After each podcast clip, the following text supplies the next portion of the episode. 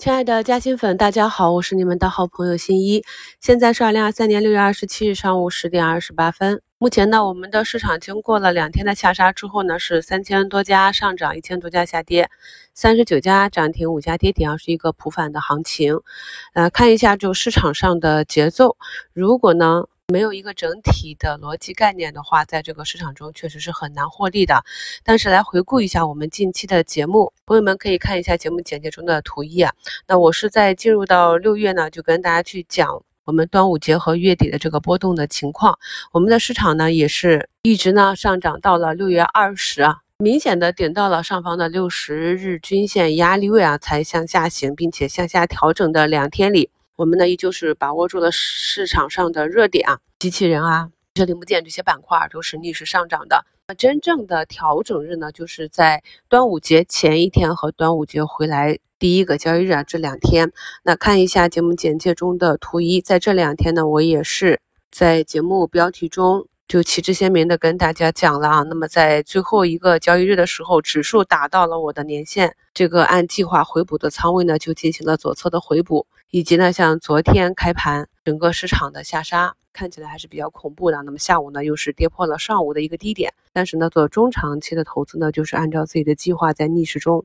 去逐步的回补仓位啊。目前呢，我们的上证指数呢是打到了上方的三均啊，然后开始回落。我在提示大家端午节风险的时候呢，也讲过了。通常呢，这个节日回来之后两三个交易日，市场就趋于正常了。那今天呢，看一下这个上证是否能够止跌。如果明天再走一个小阳线站回这个三均的话，这里呢形成一个区间震荡，后期就看市场的修复情况。所以呢，认真的啊订阅收听我的节目，然后按照我们给出市场的这个节奏的预判去做仓位的应对啊，应该是强于这没听节目的投资者的。我们在本期的一周展望里呢，就给出了两个案例啊，其中一个是骨科手术机器人啊，那么经过了两天的调整呢，目前是在十均这里啊做一个争夺。那么也是马上就要解禁了，最近的股价波动可能会大一些啊。大家呢根据自己的投资计划，或者你短期的不想参与这个波动的，你可以先止盈出来看看，或者是长期的啊，就利用这个波动做做差价。个股呢还是要以中长期的投资计划去指导短期的这样一个操作，然后呢利用市场的波动去进行仓位的应对。那另一个案例呢，就是上周我们嘉兴粉。专享问答里问到的这个氢能源、新能源个股盘中异动，那我专门是在呃六月二十五日给大家做的一周展望里面呢贴图了，讲了这个案例应该如何去设置条件单。那么目前呢，这只个股呢今天也是啊上冲了十个点，目前回落了呃两个多点。不知道呢在操作的朋友有没有根据我们一周展望去设置条件单啊？那么大家可以利用条件单去做一下个股周期。大波浪的这种低吸啊和高抛来辅助我们的日常操作。通常呢，我们发现了个股的异动呢，就可以找一找板块内的有没有消息啊、新闻啊或者个股的公告。那么氢能呢，最近是有一些事件刺激的，甘肃四吉瓦光伏锂网制氢项目 EPC 总承包招标公布发布，国内首次高压力纯氢管道实验在国家管网集团。管道断裂控制试验场取得成功，个股的这种脉冲呢，通常都是伴随着消息的啊。然后这是近期市场节奏的情况，所以大家如果是短期想要操作的话，就要跟紧节目啊，根据市场，这样呢才能够知行合一，跑赢市场。如果是做中长期的投资呢，就要深研行业和个股的成长情况，然后就能够对短期的波动啊，这个抗波动性比较强。节目简介中呢，再给大家贴两个案例啊，一个是图二的这个布局案例啊，在下跌市的时候，大部分的个股呢走的是比较弱的，因为我们现在是走一个整个大市场的右侧寻底阶段，它并不是一个走趋势或者主升啊。在这个寻底阶段呢，我们重要的就是选好行业和个股，然后按计划去分仓布局，只有这样呢，在整个市场或者板块走出一个。趋势向上或者走到最后主升的时候，我们才能够拿得住啊，才能够把这个利润吃到手里。就像从去年下半年，我们就开始重点关注的这些六八八的科创板、算力芯片这些公司，那么在今年一季度有比较好的表现。那么如果当时你没有很好的布局或者没有做好持股和出局的话，那么现在呢也是可以从头开始的，因为板块就是这样不断的去轮动。那么图二的这个呢，就是根据图形，像这个电子雷管在前期，呃，今年的一月春节前啊，一个涨停后冲高走弱之后，春节后出现一个向下跳空的缺口，那么就标志着开始走弱了。我们可以看到这个股价呢是持续的走低啊。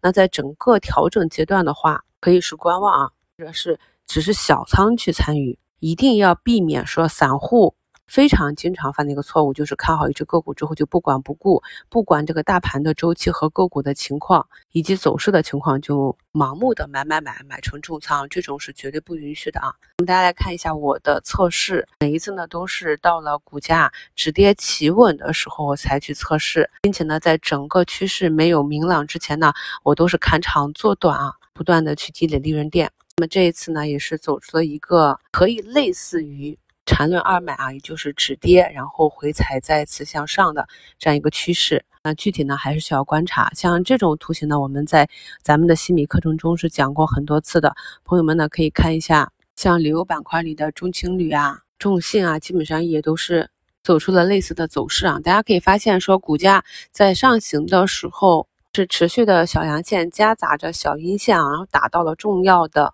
均线位置啊，比如说年线压力位这里两三天过不去，就会反头向下去调整，也是跟随市场的节奏。所以，我们不管是在持股上涨的阶段，这时候呢是要想好在什么样的压力位过不去，我们是要去做减仓或者是短暂的出局的。那么在调整的阶段呢，也是要耐心的等待个股和板块市场的共振，是指数跌到一个。跌不动的区域，机会区域啊，然后个股呢跌出一个左侧的区域或者是一个右侧的止跌，然后再去回补仓位，这样就比较能够跟随市场的节奏啊。虽然听起来比较难，但是经常听节目或者在市场中的朋友，一旦做顺了，那么这个节奏呢，相对来讲就是比较好把握的。所谓难者不会，会者不难嘛。所以前期啊，如果一直听我的节目或者在我们的课程中一直跟随学习，但整体对于市场节奏的把握和自己的操作做的不是很满意的朋友呢，可以多复盘看看。我们在复盘的时候呢，一定要客观的把自己止盈止损的案例都写下来，不要只想着自己止盈的，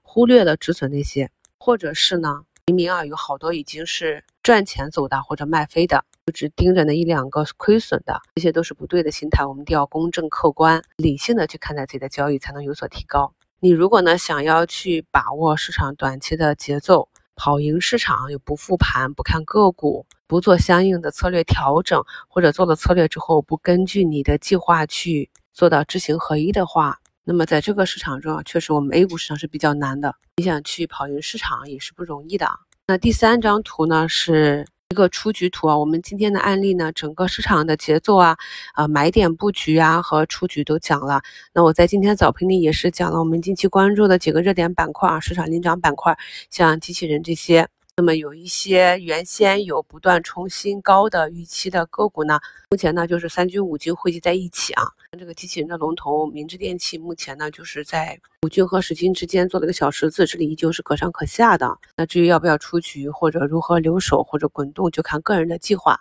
那么还有一些呢是有放量啊跌破均线支撑的这些案例呢，我在早评也看到了。有的朋友呢在早盘红盘的时候就把托尔斯这样的。发布大模型的个股给兑现了，我们可以看到，像近期大模型、机器人啊，很多热点板块的个股呢，都是走的比较弱。这两天呢，也是像昆仑万维这种啊，持续走出两根大阴线的下杀，都会对板块的情绪造成干扰。所以你有这样预期之后呢，竞价呢不及预期的时候，大家看一下我的图三，给你们做早评，在竞价的时候没有把这些高位标统一的砸出去啊。那么当早盘开盘之后。股价这个出现向下的恐慌下杀的时候，也可以耐心等待一下，或者向下止盈，或者等待这个股价拉回，根据自己的情况啊去做止盈，这就完成了仓位的高低切换。这两天呢，基股都会走得弱一些，也是我在前两周就跟大家讲了，六月三十日要做一个基金的仓位统计嘛，对前期有一些割掉自己板块内个股的